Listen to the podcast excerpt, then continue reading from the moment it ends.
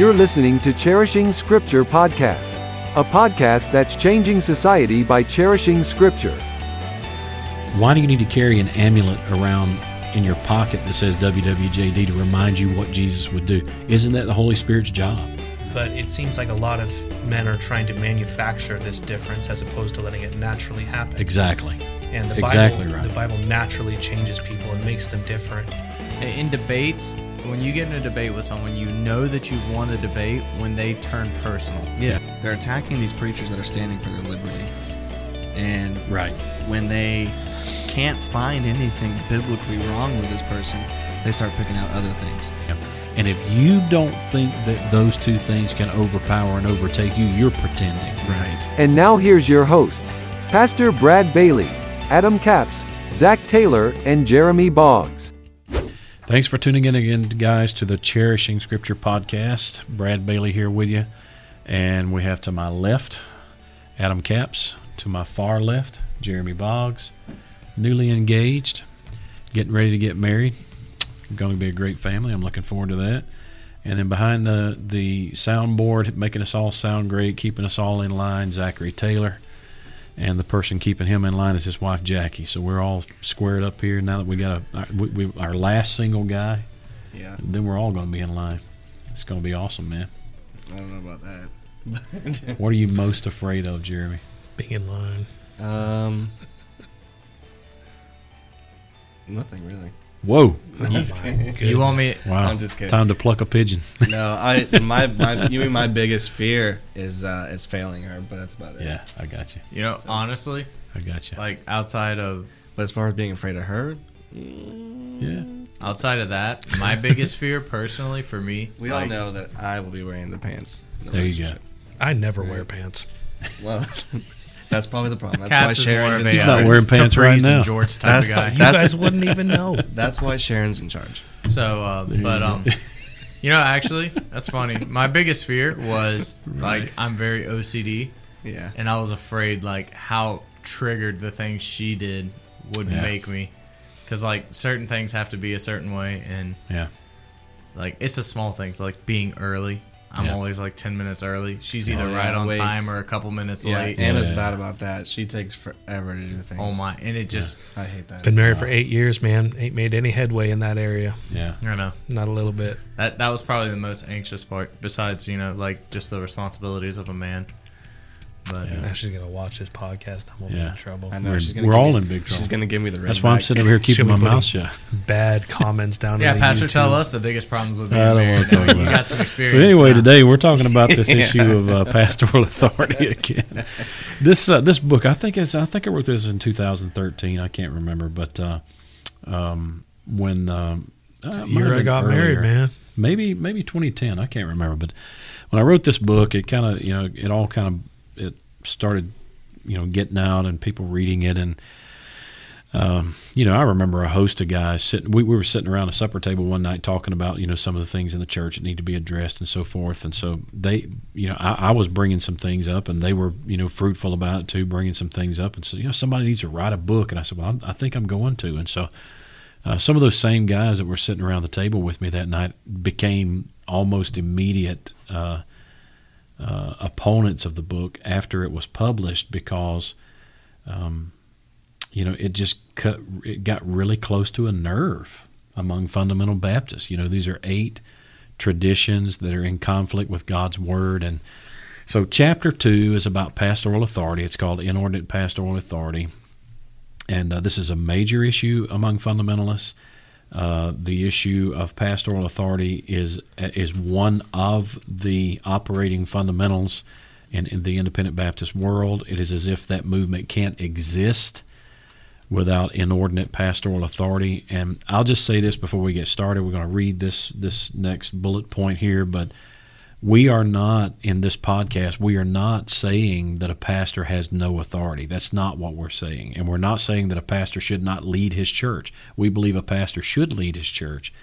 Uh, but where the, the in the last podcast if you were with us last time you noticed that we talked often about the fact that there are men who at least are, are lending the appearance that they are in competition with Jesus Christ for headship in the church. And it has been said on occasion, as we stated last week, that there are some fundamentalists, uh, and I'm not talking about the peons, I'm not talking about the, the little guys, I'm talking about some big name fundamentalists that are persuaded that Jesus is the universal excuse me universal invisible head of the church and the pastor is the local visible head of the church. And we uh, we disagree with that foursquare. We have no interest in that arrangement whatsoever. So we're going to the next point today. Adam if you've got it uh, if you want to read that and we'll just start tossing this one around and enjoying some hopefully some fruitful conversation on it.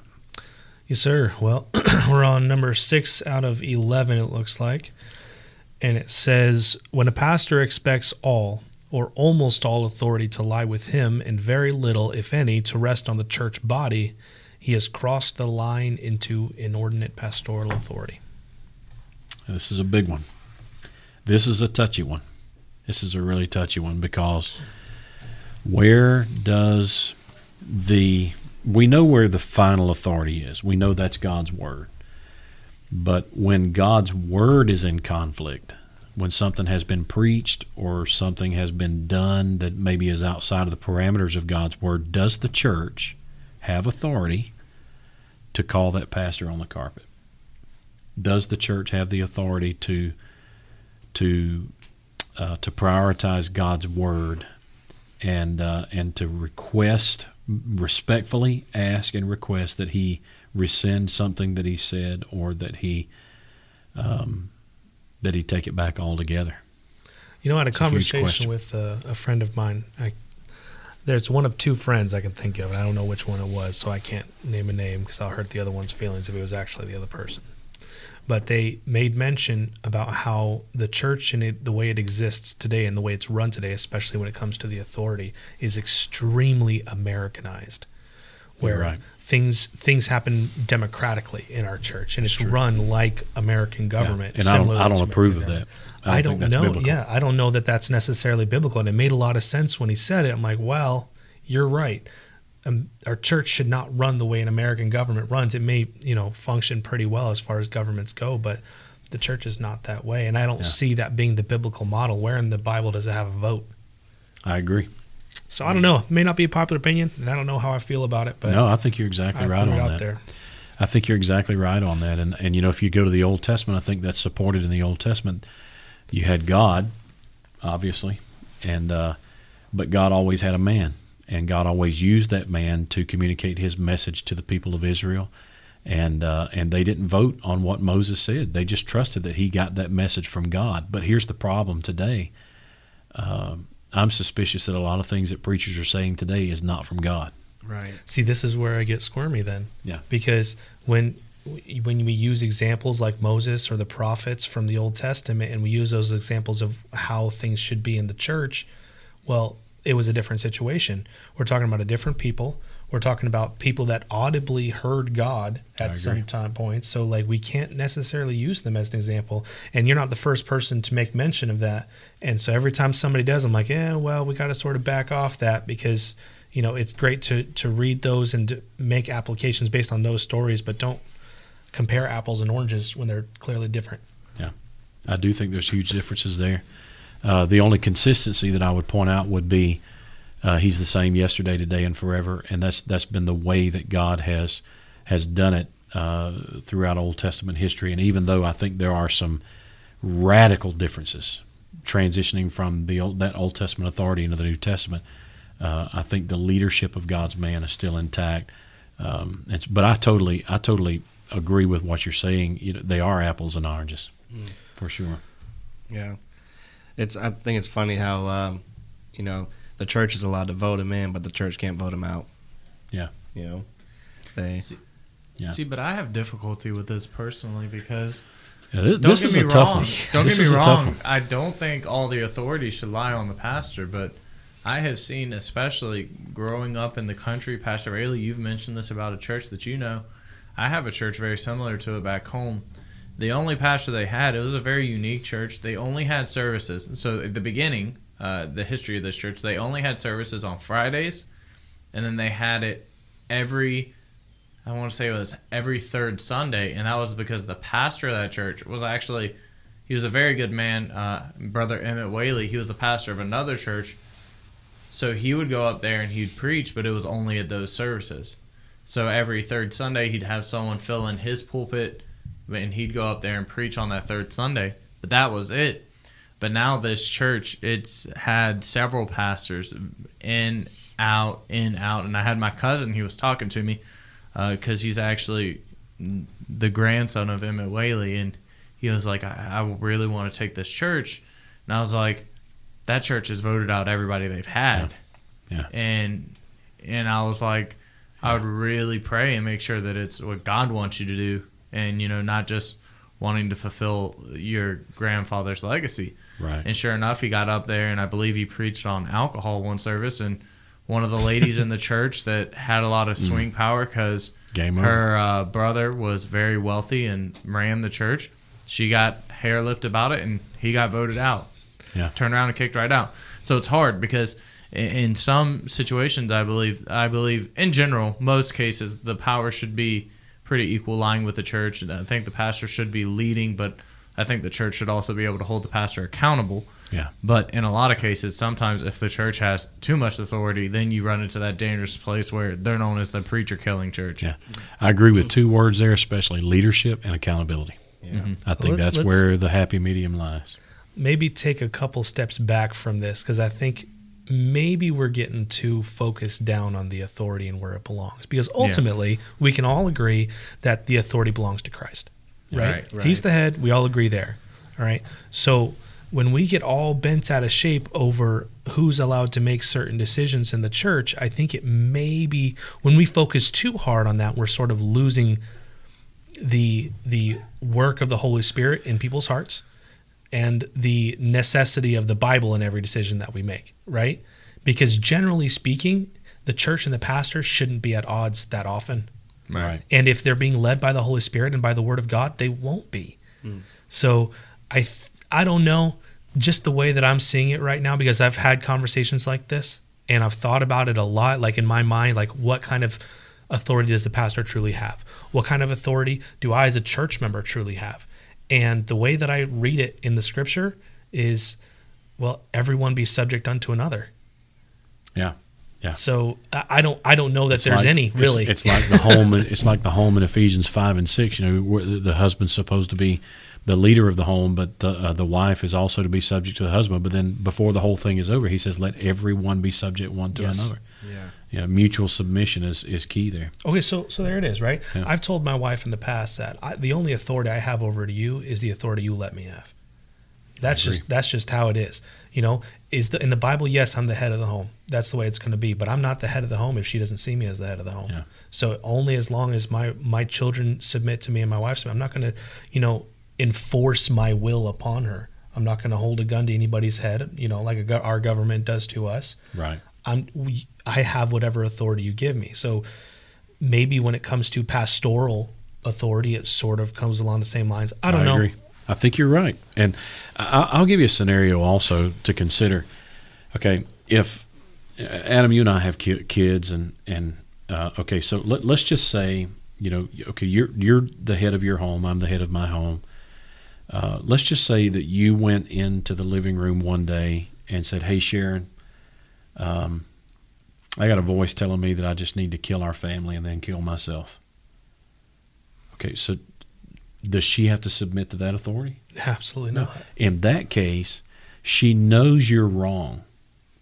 And so, in that case, it is her responsibility to step up and say, No, I'm not going to allow you to do that. I'm going to do what's best for our home, for the survival of our home. That's a wonderful example to use. And the, the thing that is happening, that sounds kind of apocalyptic, but in in reality, that's what's happening in a lot of churches. There are pastors behind the pulpit that are saying and doing things that are bad for the church. Absolutely. But because many of them are fundamental Baptist churches, churches are bound to just follow this guy right into the ditch. Hmm. I've been the head of my home for eight years, right? In that eight years, there has been several times where my authority has been inordinate, several times. And my wife has stood herself against me. Yeah. And you know what? I've told her after the fact when I've apologized and made things right. I'm like, listen, I expect you to do that. Of course. That is your not just your right. It is your responsibility to stand yourself against me if I become inordinate in my authority. Absolutely. So I totally agree with that use use of an example. Yes, sir. Yeah, that that's where I'm at with this thing, you know, because I know some churches that have had to take a stand against their pastor. And now, let me give you another, you know, something that some similar illustration here that might help us um, get a grasp on this. Okay, if if Brandon Baptist Tabernacle took one of our church members and voted them out, if we looked at that church member and said your lifestyle your behavior is unacceptable. We are suspicious that you're not even saved. And so because of that, you because you've you've rejected admonition on step 1 of church discipline, you've rejected admonition on church on step 2 of uh, of church discipline. You've rejected admonition on step three, so we have no other alternative but to treat you like a heathen man and disassociate you from our church. Okay, so if that person goes down the road to another church, that church would be extremely cautious. They should be, rightly so, in receiving that disciplined member from that church. But when a pastor is funny with the money and questionable in his morals, unethical in his treatment of people, when he is high handed, authoritative, and a church stands up and says, you know what, this is not healthy for our church, uh, that guy gets to go down the road and be treated like a martyr. Over get to be treated like a hero. And over and over again. I, I have So The if a church guy. votes that, if where's the authority? Yeah. The Bible does not say whatever the pastor uh, seals on earth is sealed in heaven. What the Bible says is whatsoever the church seals on earth is sealed Right. in heaven. And so if that That's church, if that church has to discipline that pastor, that's one thing we need to acknowledge here is that even pastors are not exempt from discipline. Mm-hmm. And if that church has to discipline its pastor, um, other churches need to be aware if he starts circulating around and trying to find uh, membership and trying to. That's why we have the letter issue. You know, we, we send letters to people to either approve or disapprove of uh, of church membership in another in another location. So when when a when a member leaves another church and and joins, let's say our church, you you pastor you contact their previous church, right? Either if if it is a uh, if if it's an, an easy transition, for example, if they move here from another state, or if their job has placed them here or something of that nature, and there's no problem to be c- concerned about, then we do that through a simple form letter. But if if they uh, leave their church in protest of something, uh, then we then yes we do reach out to the other pastor and say why did they leave? Did they leave on good terms? Are the circumstances correct for us to be able to receive them into our church, or are they on church discipline in your church?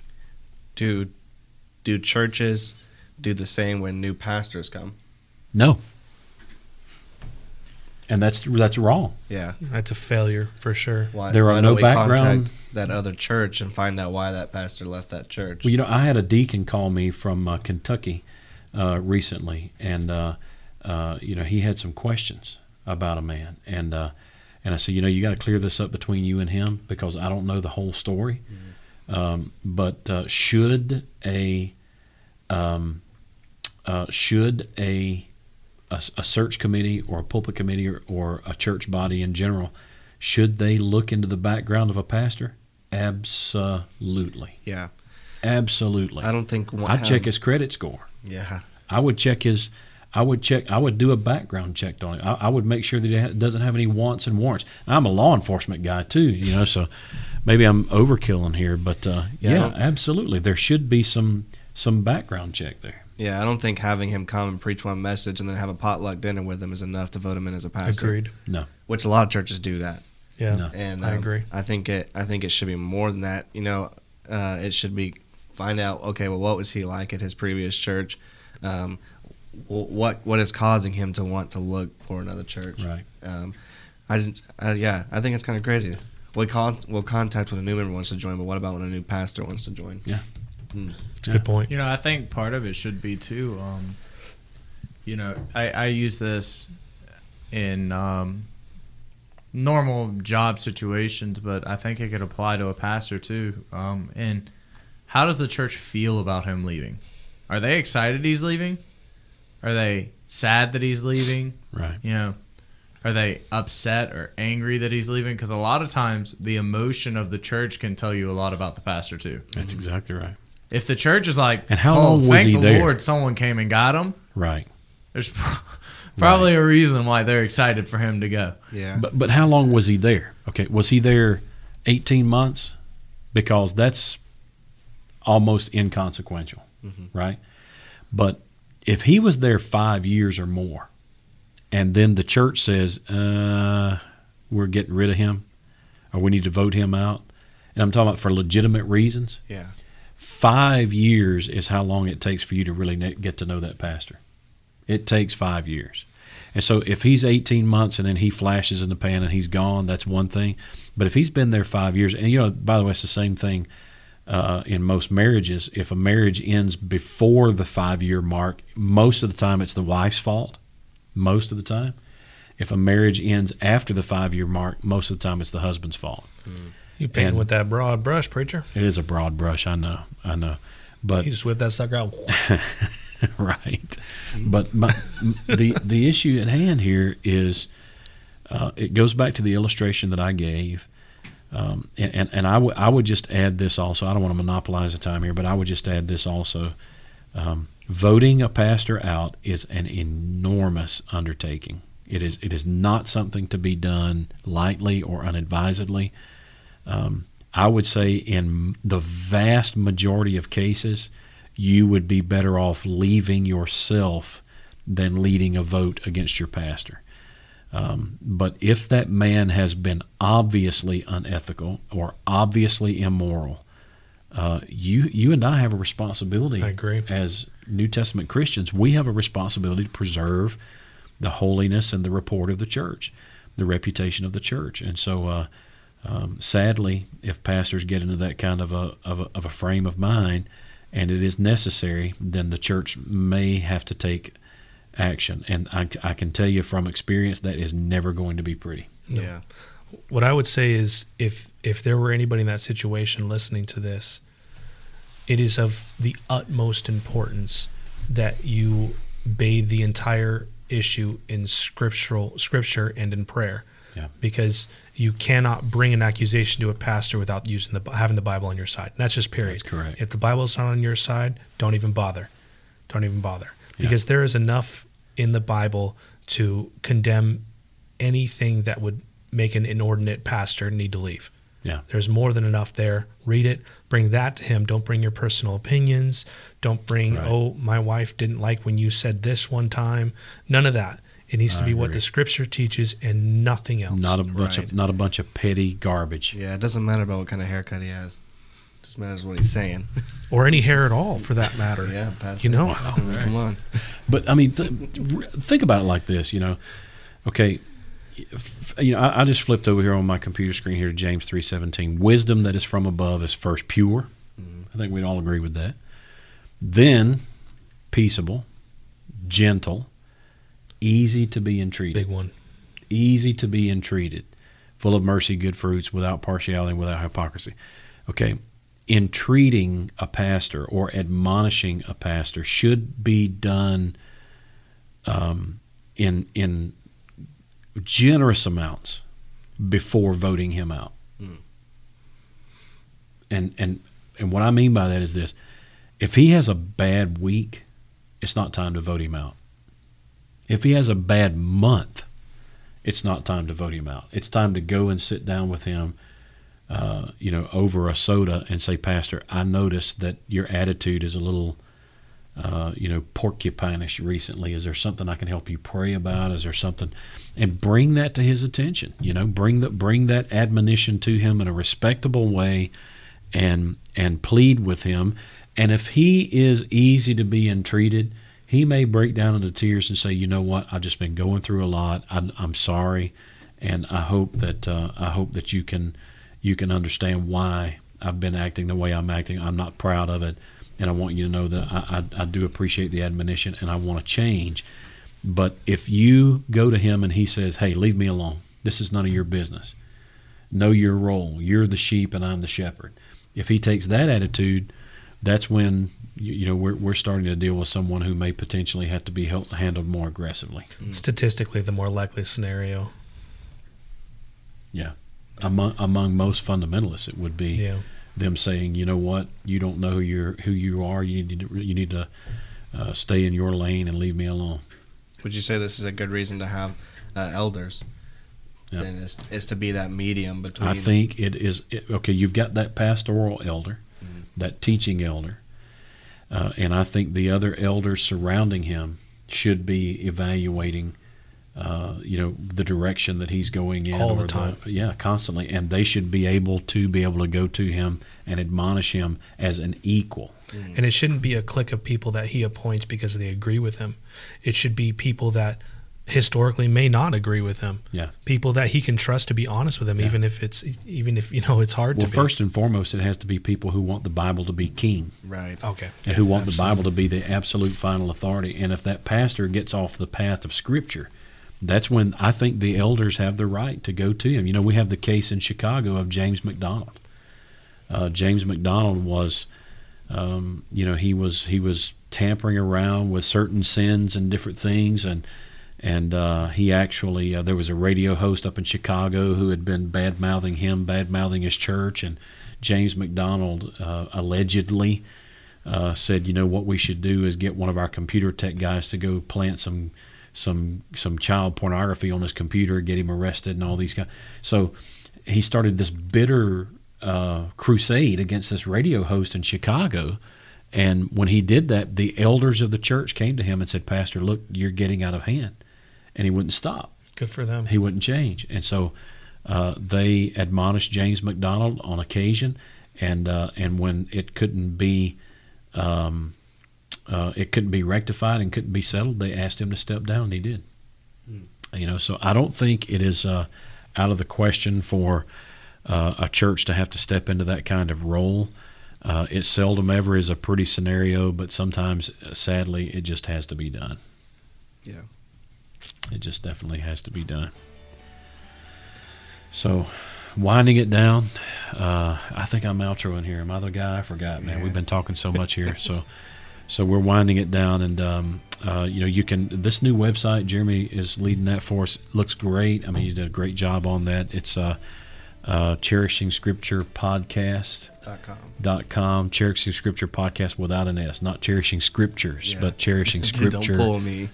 podcast.com so you can check them all out there we still have youtube we still have all the other Yeah. uh, all the other formats where you can get the uh, where you can get the podcast but uh, we would love for you to visit that website sign up for the newsletter and all those kinds of things. It's all available now and uh, hopefully you'll be able to enjoy that. So good discussion. Thank you guys for being with us again today and thank you for listening and we hope that you'll join us again next time. This is the cherishing scripture podcast changing society by cherishing scripture